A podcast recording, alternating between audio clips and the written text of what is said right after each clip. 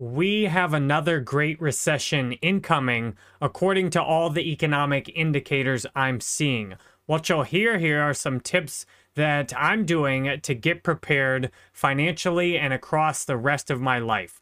With the Federal Reserve hiking interest rates to record levels, it only seems logical that things are breaking in the system. We've already seen banks go under and fail at record rates. We're seeing all kinds of other weird economic indicators that are showing me that it's about to have another 2008 style event happen where the stock market may suddenly crash a huge percent and the crypto market may go with it as well. So, the first thing I'm doing to prepare is making sure my wife and I have enough cash on hand to pay our bills for the foreseeable future. And that is an ideal financial freedom step to take. Now, if you're in a position where you don't hardly have any cash, then the thing to do is cut spending and cut spending immediately and set up ways to cut spending going forward. For example, find a lower cost living situation. For example, I know a guy who's dating a girl and he hangs out at her place most of the time and he's in financial insecurity because he won't give up his own place, which costs him thousands of dollars a month, and he doesn't even hardly spend time there. I struggled financially for years and then moved in with my parents and then moved in with my wife, and everything's been easy after that. There's often a very simple solution available if you'll make your mind open to it that can help you prepare because what you don't want to do is be unprepared when suddenly there's a crash. It looks like people and big wealth firms, etc., are stockpiling cash right now.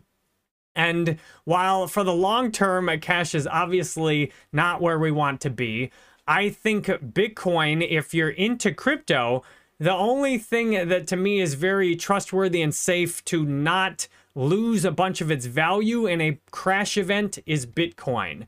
I think it's a very dangerous time to be in altcoins right now. And uh, in anything else that's a risky investment or something you don't want to hold on to for the long term, because it looks like to me that everything has been intentionally orchestrated to break and crash our existing financial system in an effort to make room for a new one. There's been a bunch of US dollars created, like 80% of the dollars in circulation were created in the last few years. Massive inflation. Now there's massive interest rates, government debts exploding. We need some changes. So I think the only to me, the only place I'm investing my money and holding my money at this point, besides cash, is in Bitcoin. I do have a couple of altcoins, but I'm not buying any more of those. And I sold some of my altcoins as well because altcoins are likely to crash much harder than Bitcoin going forward. And Bitcoin still has a lot of potential upside. I see too many of you are worried about the gains you're likely to get and you're not paying attention enough to maintaining your capital. So I think this is a time to focus on maintaining capital and pull capital out of any places where it's not being productive. If you're going to have your money not do anything, you might as well have cash because with cash you have freedom and Bitcoin is digital gold, digital cash that it is going to go up a lot in the future, but in the short term, we may easily take a dip to 20,000. Another practical thing you can do at any level of wealth is just get some extra basic necessities. For example, I've found that often the difference between feeling wealthy and feeling poor is having a little bit of extra food in the house. I always stock up on things that are cheap, like rice and peanut butter, that my family will naturally eat anyway. And that if, for example, there was some kind of emergency or big price spike or temporary issue, we could easily at least have some food. I also have a garden at the house for and fruit trees and I wouldn't want to try and survive off that for the long term, but in the short term that cuts down my dependence on the grocery store. And just seeing extra food sitting around in the house like cans of peanut butter, bags of rice, oatmeal, just seeing stuff like that sitting around leaves to a feeling of, you know what, I have more than enough. I can eat. My survival's not at question. So if you cut those living expenses and you get a little bit extra of things you actually need, like food, and maybe other necessities. I mean, I've never ran out of toilet paper before. I can't believe a few years ago y'all were caught off guard and running out of toilet paper and buying all of it. I mean, you should have enough toilet paper to wipe for an extra few months at least, and any other essentials like water or, you know, vitamins, whatever. Make sure you're ready because the world is an inherently unpredictable place. And uh, if you want to feel more financially secure, it's just having a little bit of extra like that often will take the edge off. And uh, if you are finding that you're always worried and afraid about money, then look around and see how much you already have and get out there and help other people.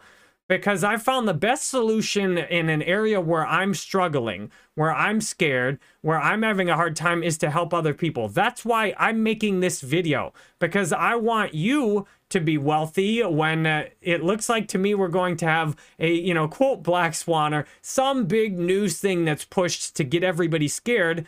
And I want you to be able to get through whatever it is without being scared because I know I will be able to. I'm prepared.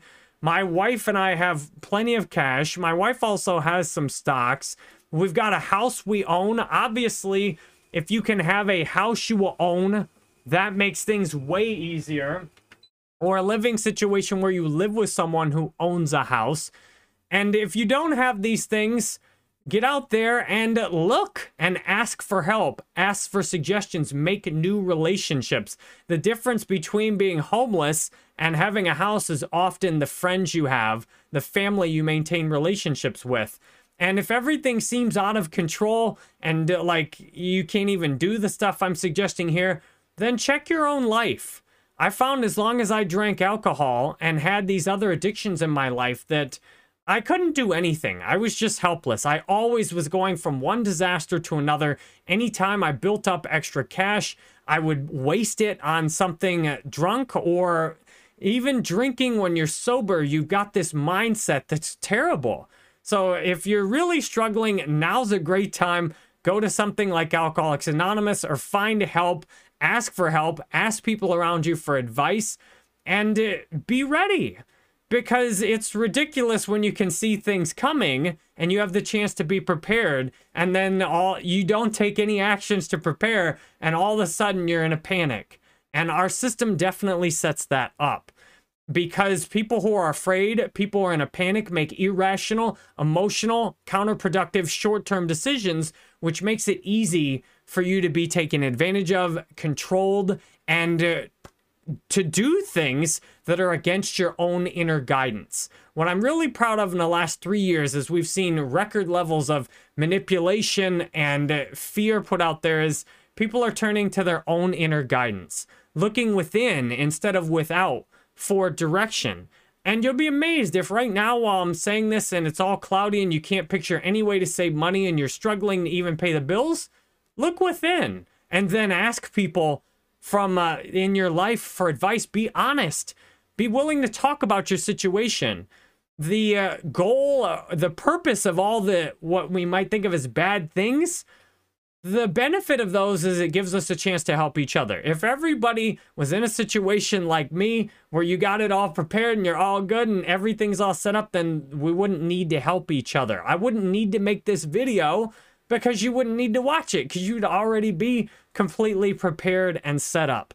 So this is a great time to me to uh, be ready and take inventory of your life and make sure that whenever that crash event happens, I imagine it could be within, uh, I'd say within the next six months, a pretty high probability. But then again, some people have been saying this all year, and in eight months, it hasn't happened yet. So maybe it won't happen. But even if there's no big crash event, it's always smart to be prepared. It's always smart to live below your means, to keep your expenses smaller, to invest in things with positive skewness that have big, like Bitcoin, big upside, not too much downside risk, and uh, to build relationships and take care of yourself. That's always smart in any environment. So I hope this has been useful for you today. If this has been useful, I'm here at jerrybanfield.com. I put this out on all different platforms, and I'm here every day to help you build the life of your dreams and to share what I've how I've done that myself. So thanks for watching, and I'll see you on the next video.